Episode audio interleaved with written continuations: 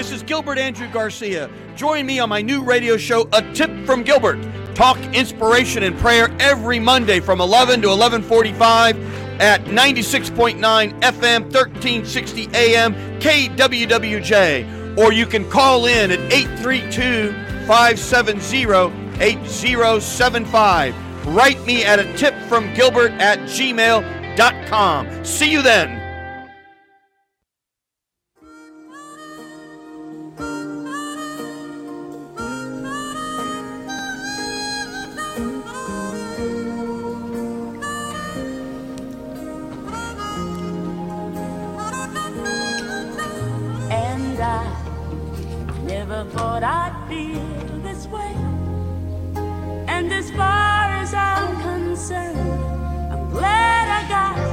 Go ahead and bring that down just a tad there, Miss Producer.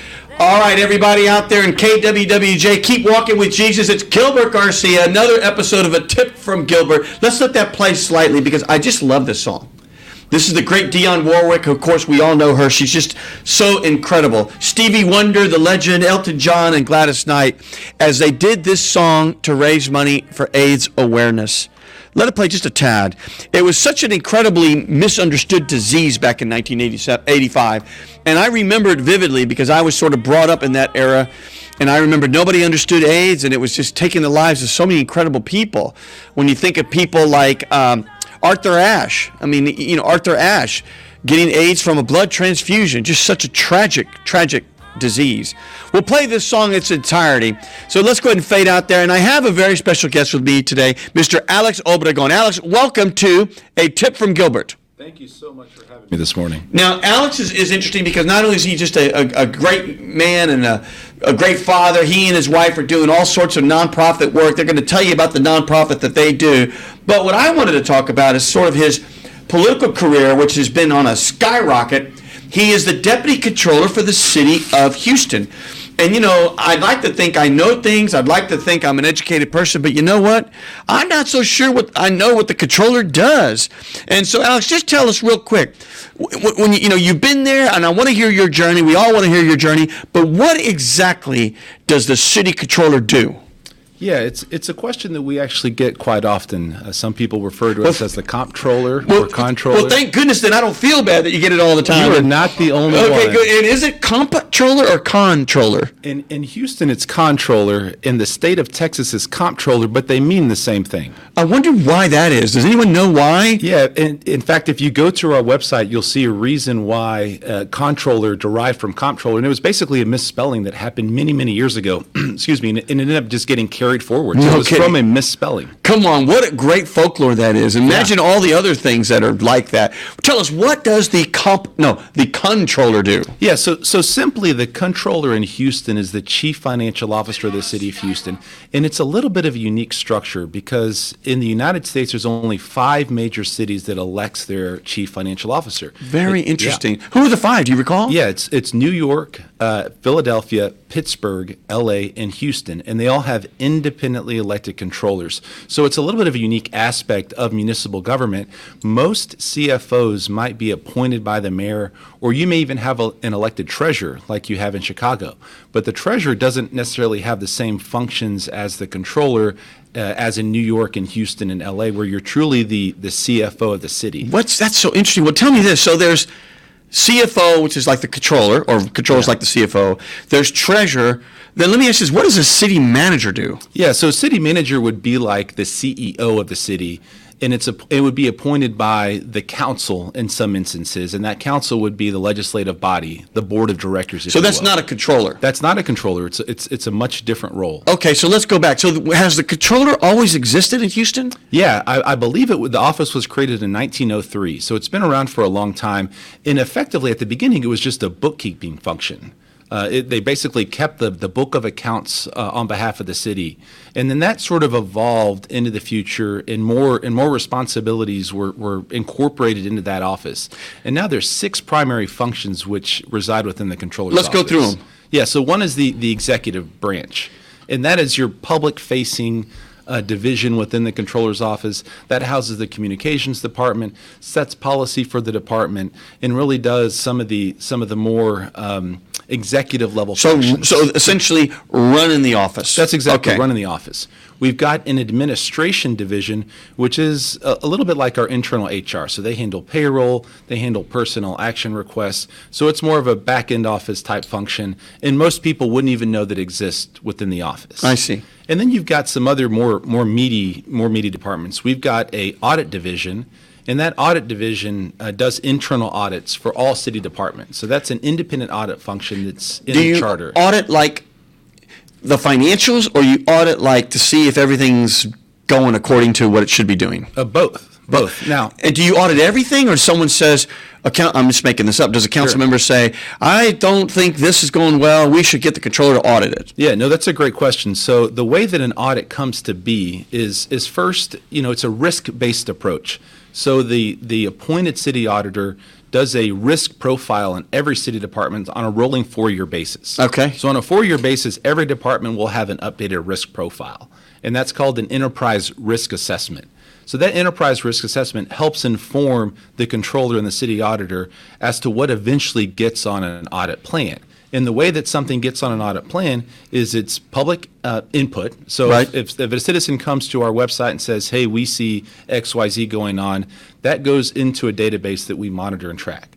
Uh, the city auditor also will go around and meet with all the city council members and say, look, what are, what are your priorities? What are Oh, things that you want to see on the audit plan? And then we also get input from management. Because a lot of times there may be a manager that knows a process Management, does that mean like department heads yeah, the it city? means the department okay. heads. Yeah, yeah. So we'll go around and we'll we'll interview or we'll talk to all the department heads and say, look, what is it about your operation that, that we may need to look at? And all that gets considered when an audit plan gets produced. So it's not that necessarily every department gets audited every year, Mm-hmm. um, but it but it's it's a it's a process by which all the risk elements of the city get incorporated Very into interesting. an audit plan. How many departments are there in the city of Houston? There's Do you know? 25 city departments. God, you just got it all. You you Yeah. you you got it all. You got all the information. That's why we, I'm so glad we have you here. You're going to give us a civic lesson. So everybody on Facebook, this is it. This is the man. So let's go back. There's 20 what? 25 different cities. And that means things like solid waste, public works, fire department, police. That's right. So this is part of the challenge in in just a big city like the city of Houston, and it's not different than Chicago or New York or L.A. But you know, trying to govern uh, a, a a enterprise like the city of Houston that has 25 different city departments that operates in really 25 different industries.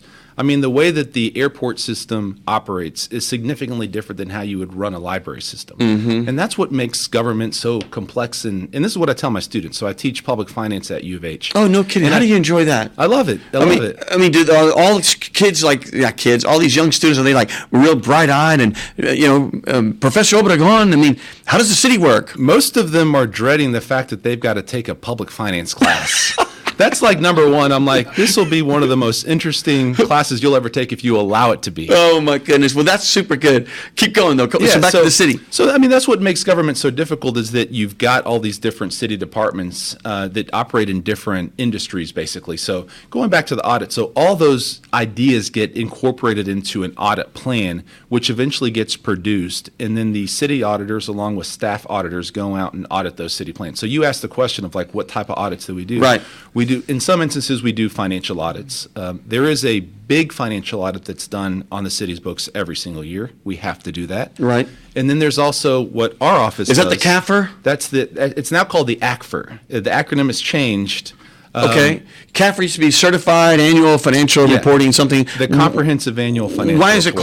called some- something different now? So, uh, and, and I don't, I don't- I don't want to misspeak, but the the word CAFR actually is a derogatory term, and I believe in South Africa. So, so the Governmental Accounting Standards Board said that we don't want to use that term anymore because it's offensive. No kidding. So let's change it to ACFR. Okay. So that's why it's called the ACFR. Did we change the letters of what it is? Yeah, ACFR now. Well, you know what? How great that um, someone picked that up. That's right. Because at the end of the day, we all need to be more sensitive about words and what they all mean to people in different cultures because because we just need to be. That's right. So go back. Let me let me ask you a silly question. How many employees are there in the city of Houston? Do you? Yeah, there's about 21,000 municipal employees, and that would include fire, uh, police, the airport system, the combined utility system, and then the other administrative departments. It's about 21,000. And is that this is a silly question, but is that is that a lot? I mean, like how many does uh, Chicago have or San Antonio have? Do you have any I, idea? I don't know compared, but that's not. It's not fair necessarily to, to to compare apples to apples. The reason being is that let's say Chicago actually has their school system incorporated into their city structure. Okay, so you they gotta- would have a lot more employees. Yeah, so you they gotta would have take a that larger out. budget.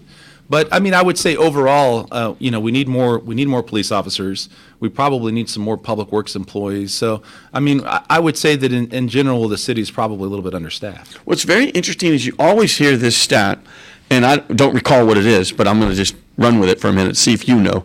People always say, well, we need more police officers because if you look at the city of Chicago, it's roughly the same size, and they have like two times the number we have. Is, is that true or is that myth? Yeah, I think on a per capita basis, Yeah, the city probably has a little bit less police officers than we need. And obviously, we see with crime. I mean, we could use some more. How does that, I mean, why did that happen? Anybody have an idea? Or, I mean, Yeah, I think in some ways it's a it's a budget constraint. You know, ultimately the the mayor you know produces the budget, but they have to produce a budget that's within the confines of the city's finances, and you know we we, we unfortunately don't have enough revenue. Well, that, that leads us to something in just a second. Um, how many employees are there in the controller's office? There's about 60 employees in the controller's office. Six and those are within those six departments, and I've gone through I think three of them. But Right. you know, there's three other functions that are that, that I haven't mentioned. One is operations. So that department uh, certifies the availability of funds before that before a contract goes in front of city council. Uh, that department also makes all city payments, so payroll, all the payments. So the check to- processing yeah, area. That's right. Yeah, we, we cut checks, we do wires, uh, we also do ACH payments, direct deposit, which what most people think of. Let me ask you this: How many vendors are there for the city of Houston? oh, there's any idea? thousands. I don't have. I mean, there, there there's probably in excess of five thousand vendors. Or And are y'all processing all of their payments too? Yeah, we process about sixty thousand payments a year. Wow. It's a lot of payments. Pa- Sixty thousand payments. Yeah. Which would be for some sort of I'm making it up, a couple of thousand vendors or payees. Yeah, that's right. So you've got Payees, including employees, twenty-one thousand are employees, and then vend- vendees or whatever the, the Yeah, word is. we call them vendors, but Okay. and then we also do jury payments. You know, people don't think about Ah. that, but we process all the all the juror payments when somebody shows up to municipal courts to for so jury duty. tell me again, where are you from? Yeah, so I'm I'm originally from. Uh, I grew up in Crosby. So I was born in Baytown, Texas. I'll take a step back. Was born in Baytown, Texas, and as soon as I was born, uh, I moved to Mexico. So my mom spent 15 years prior to me arriving on this earth in Mexico. She started an import-export business Oh, in wonderful. Mexico City, and she kind of split her time between Zihuatanejo on the Pacific coast. Most people have either, if you haven't heard of Zihuatanejo, you most certainly have heard of Acapulco. Yes. So I've heard of Acapulco. yeah, you may have even been there, and if you may have had a great time. My studio audience is giving me a big laugh here. Yeah. Yeah, uh, there you go. keep going, keep going. Yeah. So that So uh, as soon as I was born, went went uh, down to Mexico, and and you know for the most part lived in between Mexico City and Zihuatanejo, and would often travel back to to Crosby or Highlands. where's And Crosby again? It's in northeast Harris County. It's in between Baytown and Humble. And is it uh, is it in Houston? No, it's Crosby's its own city. Yeah, it's it's part of the ETJ in Harris County, so it's not its own city. Um, there's not a whole lot in Crosby. There's it's grown quite a bit, but lots of grass farms. Did you go to high school there? Yeah, I went to Crosby High School. My mom taught at the high school that I went to. No kid. What was your graduating class? Uh, it was about 250. Oh, that's a big- that's a big Yeah, high school. We were a 4A high school. That's so a big high school. We weren't. so how does small. how does a, a a young man, you know, young Alex from Crosby High School get to be the deputy controller of the fourth largest city of America? Did you did you just think one day when you were there, you know, watching the Flintstones and you're you know watching Scooby Doo and you say, you know what, one day I think I'm going to be controller of the city of Houston. I mean, how did that happen? Well, uh, it started because I wanted better food in the dining halls at the University of is that right? That's literally how. I mean, that's So kinda, you you, can organized back the evolution. you organized the revolt about the dining hall food and the, There might have been some food thrown at some point in time because people were mad that Yeah. this was no, no, no. I mean, so I quite literally how it happened. So um, I was on campus at, at U of H, Yep. and I was reading in the campus newspaper um, called the Daily Cougar about you know student government association trying to get better food in the dining hall. They wanted more nutritious options, right? So not necessarily,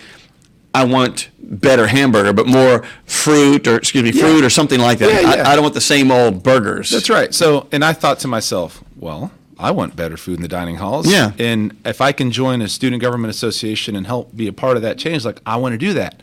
What I didn't know is that you, if you wanted to be part of student government, you had to run for a student Ah. position, right? So I thought this sounds fun. So I ran and I lost.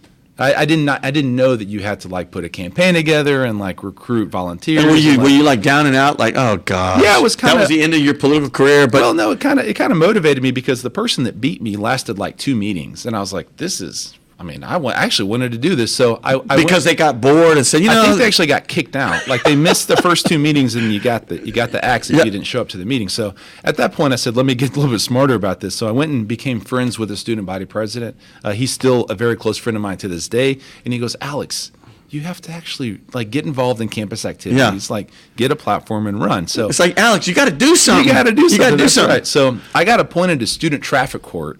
So I was the chief justice of student traffic court, and that was kind of my first experience. And what is student traffic court? If Yeah. students get a ticket on campus, Yep, they can appeal it, and to a to a group of their peers that also had a couple professor representatives. So I got to listen to students come and you know beg, beg and plead about why they shouldn't have to pay the thirty dollar fine for. wow. And what was the most hydrant. what was the most ridiculous story someone told you about their ticket? Yeah, one, one person like popped a curve, a curb. So he was on the curb, like in the grass, and Yep. he got a ticket, and he came and he's like, "Look, I don't have very much money, and the reason why I popped that curb is because I was late for a final."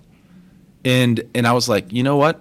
I can appreciate that. And he like brought in, he brought in the, the Expert witnesses. you can you can bring a witness, but he like brought in his uh, he had like an email to the professor because he was running late. He he brought that, and you know we had a little bit of pity on him. We're like, you know, we've all been there before. Uh, he popped the curb. It was against the rules, so I think we ended up slashing his fine in half or something like that. oh, that is great. Yeah.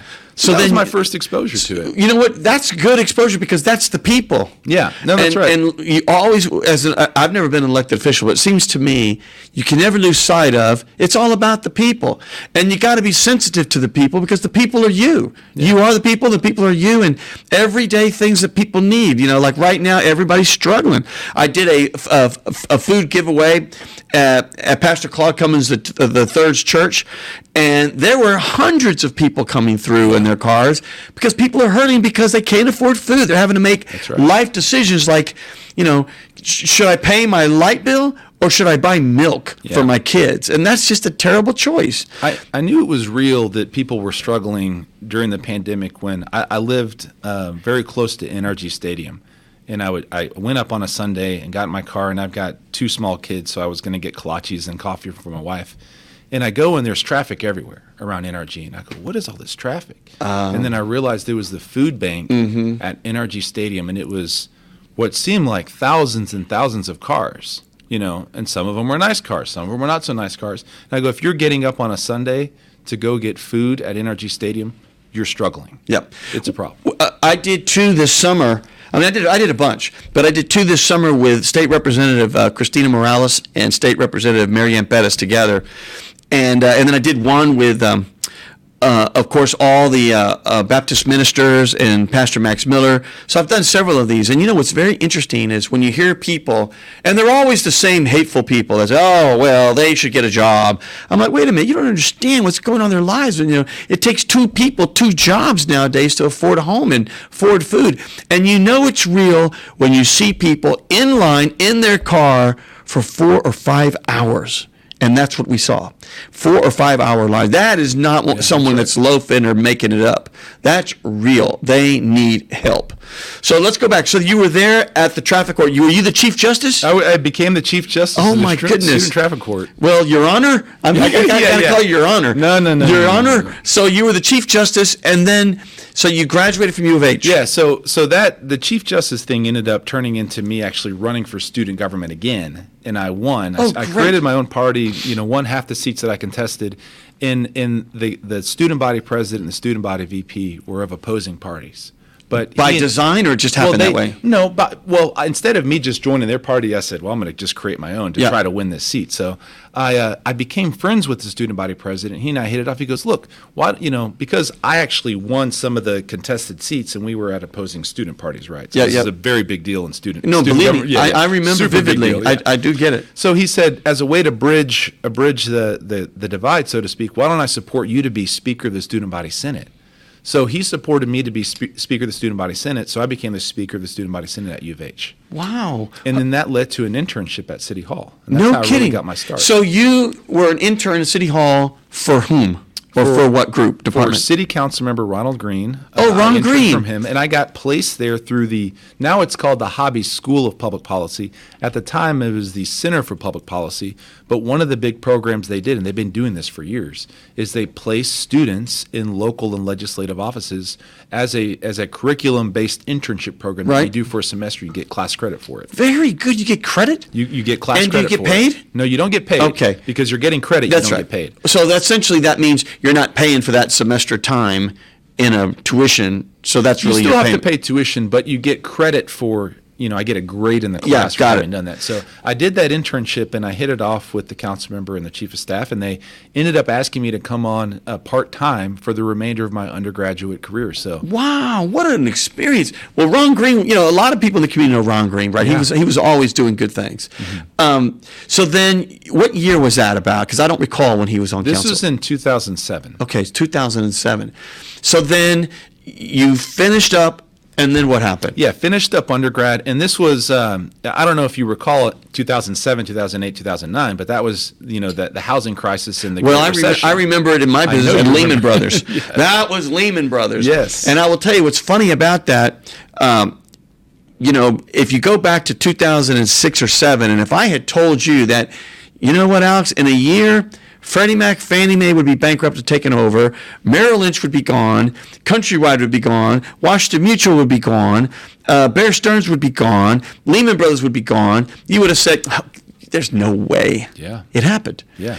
And what always frustrates me, and here's my own soapbox, is you know, you get Washington, somehow I feel like Washington's just a bubble.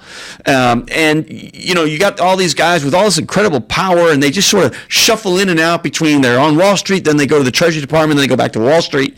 And they focused on saving the banks and all these things, but they didn't focus on the people. That's right. And the and you know the banks the truth a lot of those you know corporate executives and this and that they made a bunch of money and my view is wait a minute what about the people so i appreciate you staying in touch with the people because i could see that and feel it in you so going back so it was 06 i mean 07 08 and then you finished up and then what happened Yeah, finished up. Couldn't couldn't find a job. I mean, there was there was zero jobs. Um, That's right, there were no jobs. The economy, you know, had five or six percent unemployment Yep. coming off a pretty low. The economy was jamming along prior to that. Things Right, were going right. very well, and uh, so I ended up getting a job working for Harris County as a pretrial service officer. And for for those that don't know, you're actually in the jail accessing defendants. Doing uh, risk profiles on that defendant as to basically whether or not they would show up to their first court hearing. And So wait a minute. Let me make sure I understand this. So Yeah. here you are, a young man, and you're there thrown into the Harris County system, saying, "I'm going to assess these different people that are arrested. Are they um, are they already sentenced, or they're just like arrested, and we don't know if they're guilty or not guilty? They're Yeah, just arrested. They're arrested. Uh, they're going through the judicial process at the very, very early stages. They're still in their street clothes in Mm-hmm. Yep. some instances, and it's part of the magistrate court process. so you're assessing whether that person's a flight risk, that person That's isn't. right. Yeah. Do they have a job? Yeah. Do they have children? Yeah. You know, where do they live? So I was 22 years old. What a job. Yeah. It was. It was so important job. That's such an important job because these people, frankly, they need a break.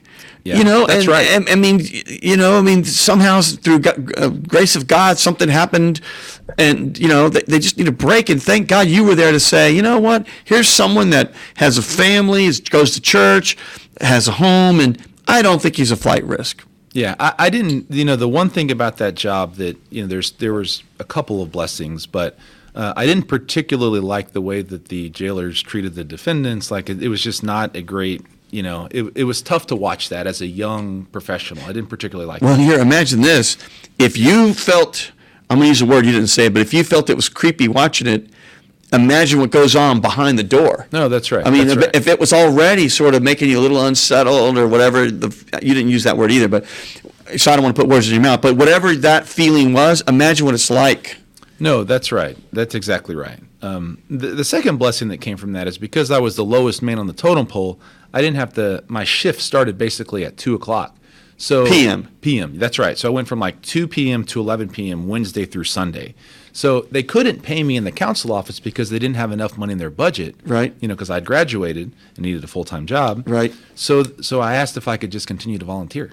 I go, hey, can I just continue to show up to the council office? And No kidding. Green said, you know, we can't pay you. We, we can't, you know, we don't have any money in our budget. And I go, that's okay. I'm just going to keep, I'll keep working for free. So you were doing the Harris County job and volunteering the day for Councilman Green. Yeah, that's right. How right. wonderful. Yeah. Congratulations. Congratulations to him that he said, you know what? Yeah, I want you here to, you know, get the experience. Yeah, no, he was he he was a he's you know been a mentor to mine. He's been a, a blessing in my life. So, um, you know, Ronald at that time was considering running for city controller. Right, um, I remember. and and he ran for controller. In hold on one second. Yeah, sure. I, I think we got to pause here because I think we have a question. Do we have a Do we have a caller there, producer? Jolanda. Let's. We have a caller. Uh, if it's the Jolanda, uh, oh, uh, do I have a caller there? Yeah, it is the Jolanda. Is it the Dude, Jolanda? Jolanda, I love it. See, remember, Alex. Joe. Alex, one day you're going to be like this because see, there are certain people that just do such amazing things, and they're all there. There's like Selena. There's you know, there's Madonna. You know, well, there's There's Daisy. there, there's Daisy. There's Jolanda. Yeah. Um, and so, Joe, we have um, Alex Obregon, who's uh, works for the uh, city controller's office. Joe, what the I heck is? know Alex. Do you know him already? Let me ask you, Joe. Dude, Alex contributed to my campaign. What are you talking about? Awesome, I awesome. Him. I, I knew him. I knew him when he was like a little young pup. Yes, like, you did. Before Well, he be- before he ended up like being the big muckety muck that he is. He's a muckety muck, Joe. He's, I mean, he's a muckety muck. Uh, now, Yeah. let me ask that you means this. a very important person. That's exactly right. Let me ask you this, Joe, because I'm a, I like to think I'm educated um, and all that sorts of things, but I'm just confused. Explain to the public what is going on with your race in May and why there are two election days. So what is going on is prior to the new year, so like in November, Chairman Garnet Coleman announced that he was not running for reelection. So his natural term would have ended on December 31st of 2022. Okay. So he said, I'm not running for reelection. So there was an election on March 1st to fill the seat that he did not run for reelection for. So just to Then- just to fill out the term, you mean? No, no, no, no, no, no, no, no. The first thing you did was said, I'm not running for reelection. Oh, had so to- okay. So fill out the seat after December 22. Yes, after December 31st of 2022. Got it. right? So I filed for that, as did six other people. And of course, I ended up winning that on March 1. In the meantime, Chairman Coleman decided, and I don't know why, that he was going to resign effective February 28th of this year. So currently, House District 147 does not have a state rep because he resigned as of February 28th. Hence the second election, which actually comes before the runoff. So that election, which is the first uniform election day, because there are some propositions or something on May 7th. So on May 7th, there's a special election for the express purpose of filling his unexpired term. Now, I didn't know what all that stuff meant until I started running for office. So let me explain that to lay people. To fill an unexpired term means the term was supposed to end on December 31st of 2022. He resigned before that. So they need to get somebody to fill in there from December 31st, uh, uh, from, from May 7th, which is when the election is, until December 31st. So the May 7th election gets me elected from that date until December 31st, and then the runoff, which is on May 24th, keeps me in there from then, like for the for the natural for the for the term. So it's So there's two possible. elections, so you got to do the Jolanda two step. You got to vote Yeah. for me twice. Oh my goodness. Let me ask you: Is it possible that someone could get elected to fill the remaining term, and then you get elected to fill the two years after that? Yes, that's happened. In fact, that's how um, Penny Morales Shaw got in. She actually lost the special election to Anna Eastman, and then but she won the runoff. Oh, So my I, I don't want to. Well, I want to win both. bottom line, right? Joe, is I- so let me say, you got to win. so right, so I got to win both. So yeah, so so Alex, since you're sitting there, my my my my really good friend Muckety Muck, I need another donation because there's a filing deadline. This uh, you know, closed mouths don't get fed. So there's another there's a filing deadline a week from today, the 28th, and uh, I would really super appreciate another donation. And Gilbert, my, my other really good friend, I also need another donation from you because I need to raise money so that I can win the special election on May 7th and I can win the runoff election where I came in first in the in the you know on March 1st. Well, well, Joe, I So can tell I you, I can tell you right now, you got it. Thank you. I You got it. You know what? I'll So- call you offline. You can. But, but, but I have some great news. Share it with the us. Last time I spoke But, but actually, before you share it, I want to make sure people know. I think what happened with Garnett Coleman, of course, because look, Garnett's a legend, and he's just an amazing human being. His health has deteriorated, and so I think that's that had a lot to do with it all. So I just thought I would throw that in. Um, So, so, so let me say this. So, so Garnett was there for 31 years. Garnett has had some health challenges. I'm not going to go into his health challenges, but they're pretty public. Yes. So you can Google that. And his health, if if he, if he was in really good health, I'm certain that he would not have retired and resigned. Certain of it. Yeah, and I've had him on. I've had him on the show since, and you know, look, the guy's a prince. Tell us your great news there.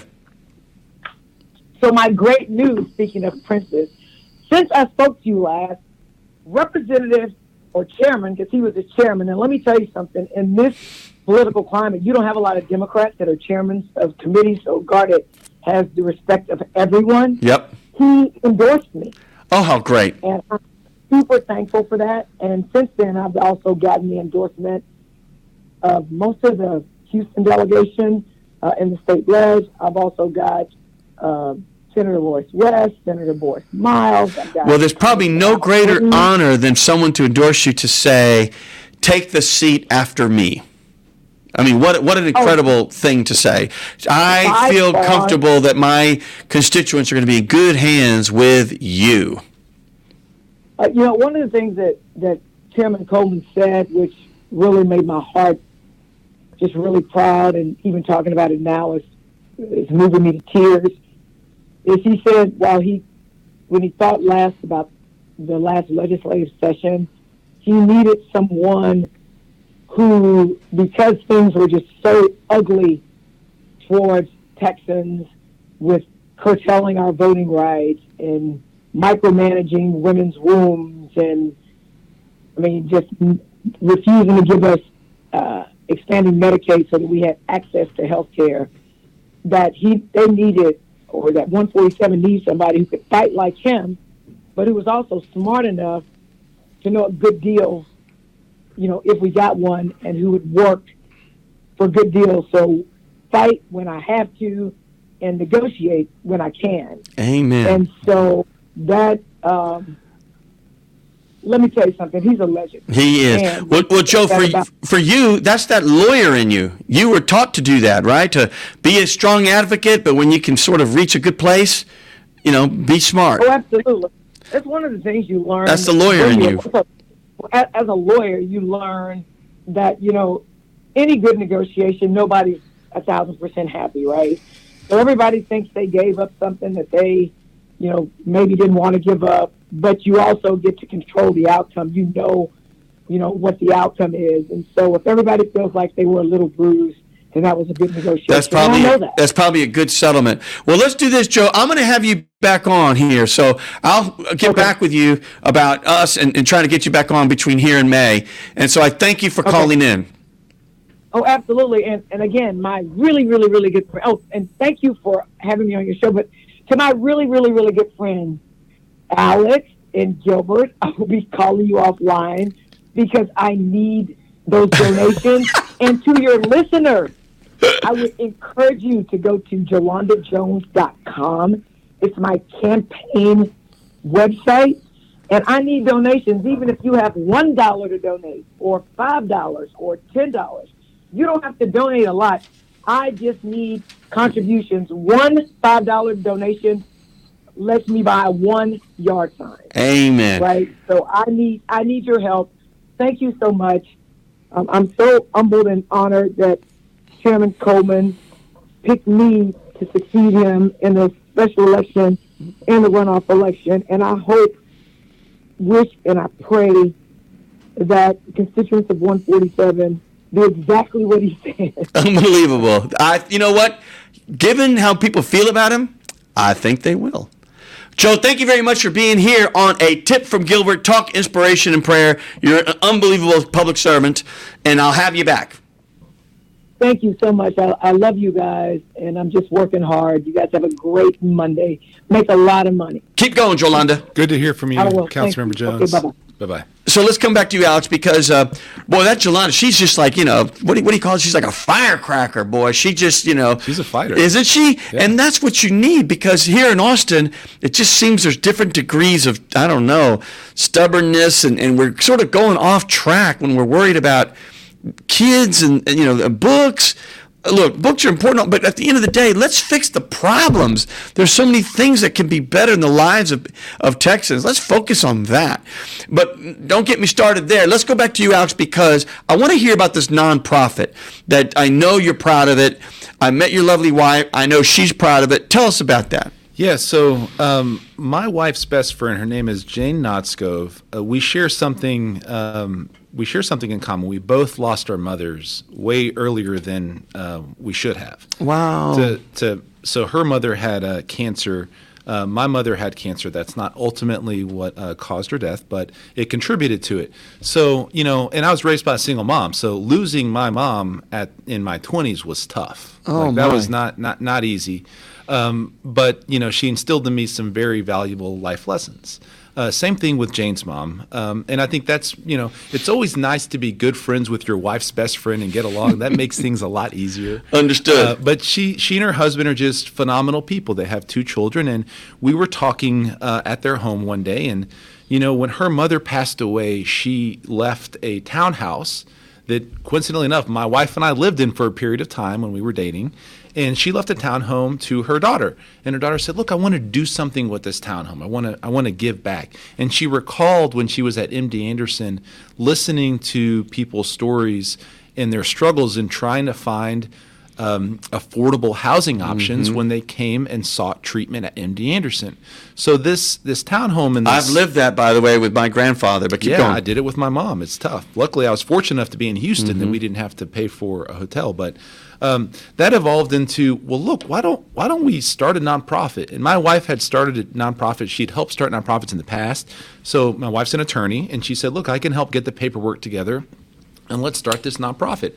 So fast forward like a year later, we got our 501c3 status, and we and we started with one townhome, and the and the nonprofit is called Houston Haven, and we provide subsidized housing to out of town cancer pa- cancer patients. And we don't charge them more than thirty five dollars per night, and we subsidize and fundraise the rest of it. And they, where, what's the house? Like, where the you- you have Yeah. like a stable of houses in your thing, and and I mean, That's right. We've now grown. I mean, this this nonprofit started two years ago. We now have seven properties. wow. And is it the whole house, or they're like in a bedroom in someone's house? No, they're they're well. In some instances, they're they're all uh, independent living. So you're not co-living with somebody. I see.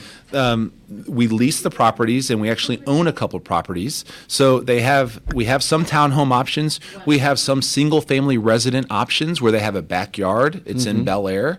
Uh, it's close to the med center. They can bring their families, and we have some efficiency units where if you're just coming down to get you know a quick. And are they all or- by MD Anderson? Yeah, they're all close to MD Anderson. They're all very very close That to is MD so Anderson. great. I know we're getting close on time. I'm going to interrupt you real quick because I know we have another caller. Do we have a caller? Is there Maria on the line? Yes, it's me, Maria. Maria, speak to me. How are you, Gilbert? I'm very well, thank you. You have me and Alex Obregon, the Deputy City Controller. I'm listening. Thank you so much, both of you, for what you're doing for communities and for our families. You know, uh, I'm very, I'm very grateful. Um, I'm a single mom, so I'm been uh, helping communities for the past 20 years, and um, you know, just being part of them, different scenarios. So, uh, Gilbert, uh, first of all, happy uh, spring equinox. Today is um, uh, Equinox de Primavera. If you had a chance, guys, put a, an egg in the palm of your hand, and it's gonna be the gravity is gonna be balancing really well. So it's awesome. I'm Uh, going to do it. I'm going to do it. It's awesome, Gilbert. Um, I want to thank you so much because mm, it's very delightful to hear, you know, your show and the the people that you bring over because uh, you are educating us. Uh, I'm being uh, thanks to your show and being, you know, listener. Um, I'm been getting to know, you know, the needs of politicians, of people that are running for campaigns. And today I'm learning, you know, about this uh, beautiful um, nonprofit organization, you know. So definitely we need to help out. We need to help our communities. We have to continue educating. And I, I'm really, really, really grateful, uh, both of you, for what you're doing. And Jolanda, I wish you all the best. We love you. Uh, Molly, I mean, all the girls and the gentlemen that I have met in your shows, you know, thank you. Thank you. Thank you, Gilbert. God bless you. God, Marie, you know what? Uh, you can't tell this right now, but I'm hugging you right now in cyberspace. That's one of the nicest things I've heard. Thank you so much for calling into the show and, and for giving these well wishes to Alex and to me. And I hope you keep calling again because think of it as your show. You can say whatever you want about your family, your church, what's going on in school. I'll have people speaking about things that are interesting, but please share anything that you got. And thank you for Oh, calling, Maria. definitely. Thank you Thank so you. much. Bye-bye. God bless you. God Bye. bless you. I'm going to come back to uh, Alex. So then, where do you see this going? Where do you think this will be in, I don't know, five years from now?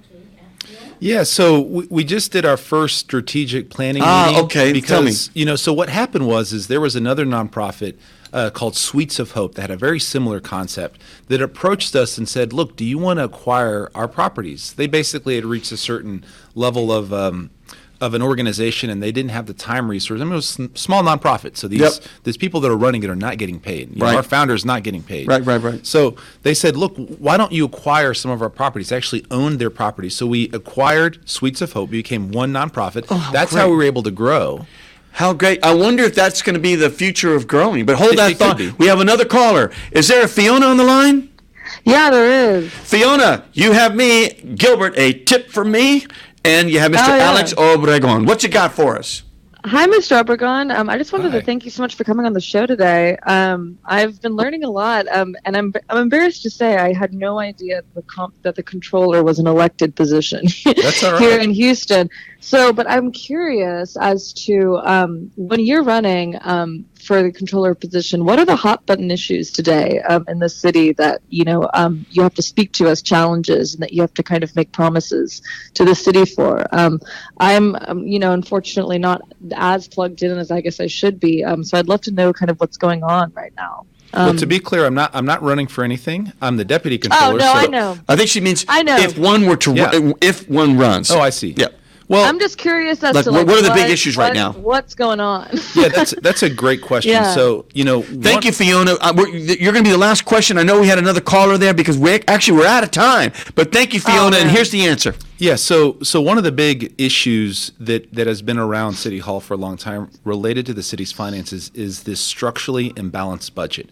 And what that simply means is that our recurring revenues, the revenue that we get, you know, on an annual basis that that is almost guaranteed, doesn't quite meet our recurring expenses. And that becomes a mm. problem over time. So that structural imbalance, and the reason why we call it a structural imbalance is because it's recurring. It's this it's this thing that just evolves and keeps going through fiscal years. So that structural deficit has been growing. Part of the reason why it's been growing is because our costs have been going up. I mean, we mm-hmm. know inflation right now is like at six percent. Um, hopefully that normalizes here soon. But you know, healthcare, CPI keeps going up. So our expenses are going up, and our revenue is not quite meeting those expenses that are going up. In part because of our revenue cap. Alex, I'm going to have to interrupt because you know Carol Burnett. They had that song at the end. I'm so glad we had this time together. We're out of time. Oh, man, Fiona, I thank you for calling in, and please, Fiona, please call in again. Alex, you and I are going to stay on here after Facebook. We got about 30 seconds of this song, and Alex, I really want to thank you, Fiona, Maria, uh, Jolanda, everybody who called in. Let's hit that song because I really think that uh, the world can use a little more kindness, friendship, taking care of one another. and let's just pray for uh, those people in Ukraine. All they want is the stuff we take for granted freedom. That's all they want.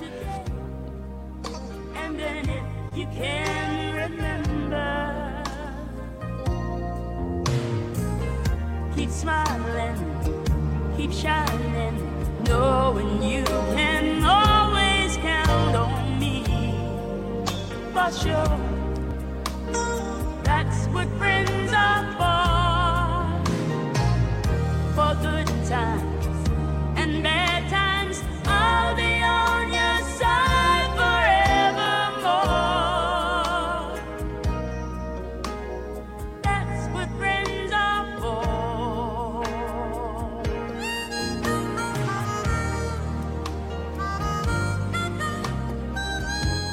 I think we're off the radio, but we're still going to be on Facebook for a few minutes. Sure.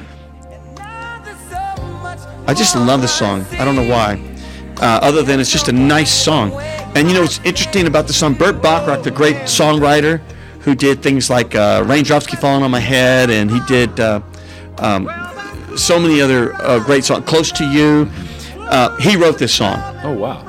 And what's very fascinating that people don't know about the song, it's Dionne Warwick, the wonderful, amazing Dionne Warwick, Stevie Wonder, Elton John, Gladys Knight. Each one of them sang their parts separately in different locations. Wow. And then the engineer had to figure out like a jigsaw puzzle how to put them together. And that's what you're hearing this magnificent, all these voices. So we'll hear the end here because they all come together.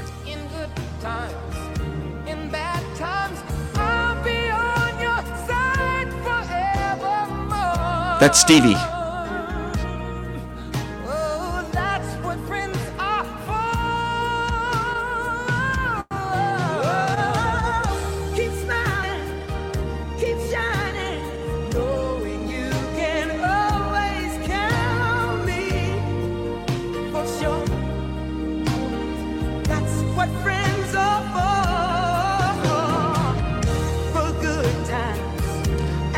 And that's Gladys Knight.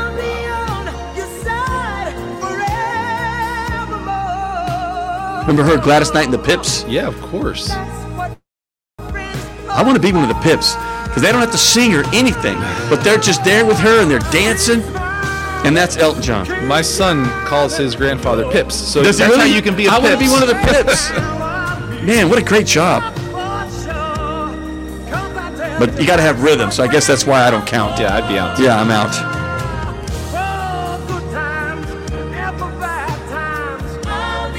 See, think about that. How do they put all those voices together? They're all recorded differently. Yeah, it is remarkable. That's what friends are for. And then they did a music video all together. Back when there were music videos. Yeah, what are those? Back when MTV had music videos. I think they still do, but I just haven't I don't know. I mean, uh, every time I turn, there's just some sort of young teenagers doing silly things. You know, they're I just think that's the TikTok. yeah.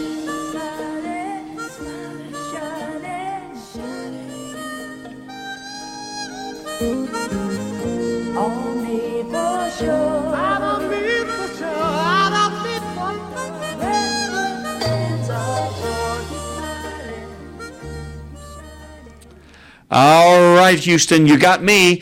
We're now on Facebook and all, all the other uh, cyberspace. I guess I'm not supposed to say Facebook anymore, right, producers?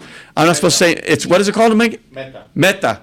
Uh, okay, I'll just say Meta uh, because you know if I say Facebook, something could go wrong in my life. They'll follow me, or I don't know.